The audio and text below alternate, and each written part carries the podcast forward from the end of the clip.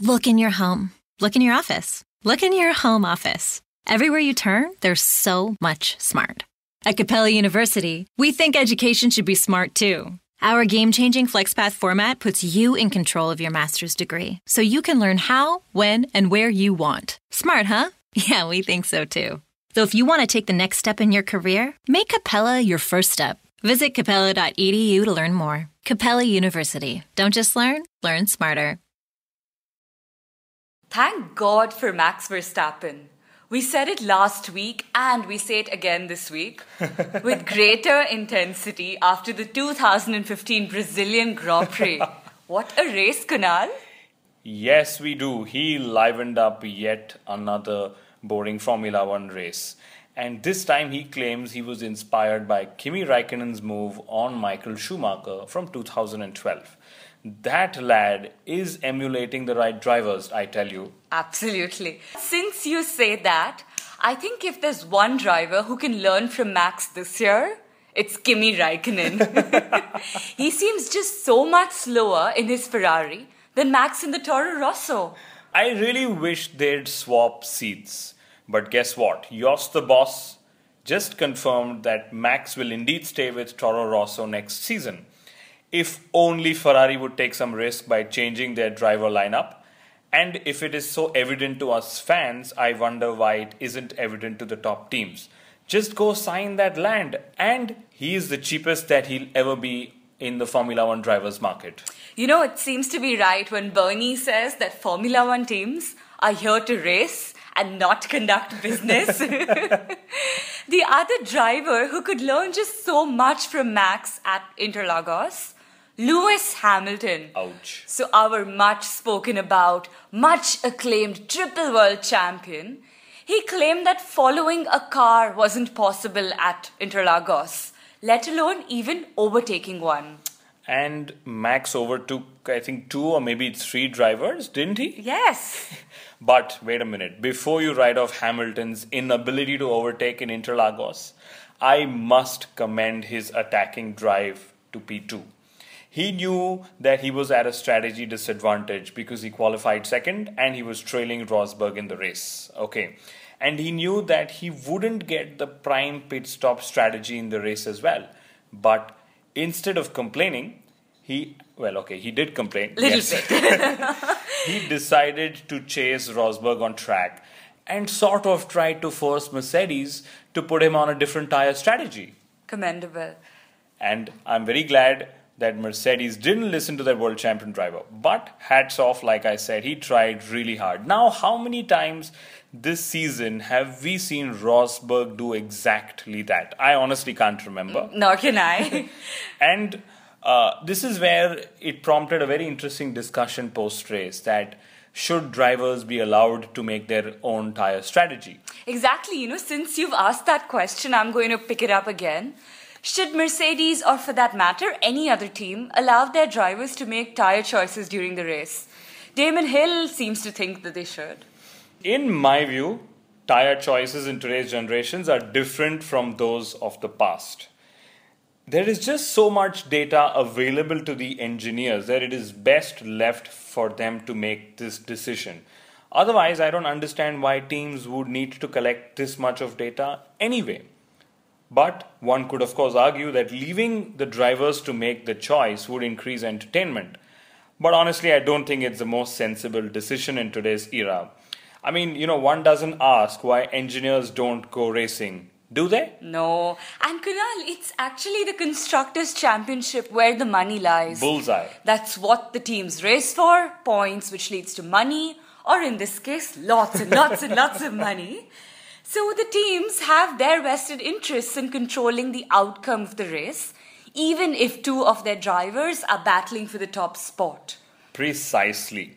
And like Toto Wolff said, this strategy has worked very well for them since 2013, and they don't see a reason why they should change this either. Oh, you know, I read this on Twitter. I found it hilarious. So, when asked by Hamilton what his options in the race were, Mercedes told him in different words that he could finish second behind Rosberg or finish as the first runner up. You know, and to be honest, if I were Nico Rosberg, I'd hire a professional party manager and throw Lewis Hamilton a wild party each weekend between the races. Even during the races, if you ask me. Hamilton blamed his heavy partying as the reason for a variety of his slip ups. So, first, he crashed into a few stationary cars in Monaco. Mm-hmm. And, you know, if I remember right, this is Lewis Hamilton's first crash in Monaco. A rather unceremonious one, of course, but what the hell? Secondly, he flew a day later than scheduled into Brazil. So he claimed he had fever, but I also wonder if it was his lack of sleep that was actually the cause. Maybe he was hungover. Maybe. Though Toto Wolff claims he doesn't drink alcohol.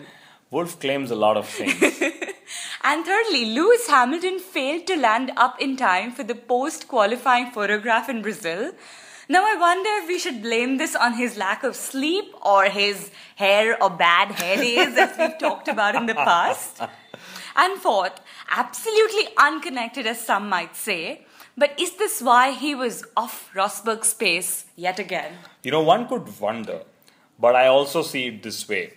And off the pace, Lewis Hamilton is still quicker than the fastest Ferrari on track. but we must compliment Rosberg's guts. Despite getting a beating all season long, he still wants Hamilton as his teammate for life. Of course, Kunal, this is exactly how Nico Rosberg can achieve Formula One greatness. Winning a world championship alongside Lewis Hamilton. Mm-hmm. That's what he wants to be remembered for. And here we've seen the Hamilton Rosberg Vettel trio on the podium for the ninth time this season. That's nearly 50% of the races. And you know, the trend has been so similar every single time. The Mercedes drivers would follow each other 1 2, followed by Vettel a few seconds later, and then the fourth place driver some 30, 40 seconds later.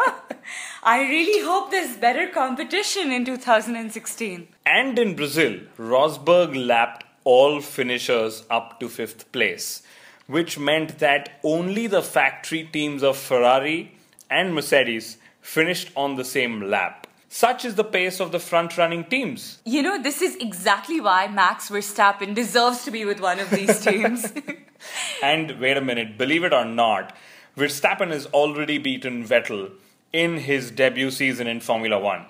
The Dutch teenager's six consecutive points finish is already better than Vettel's with Toro Rosso way back in 2008.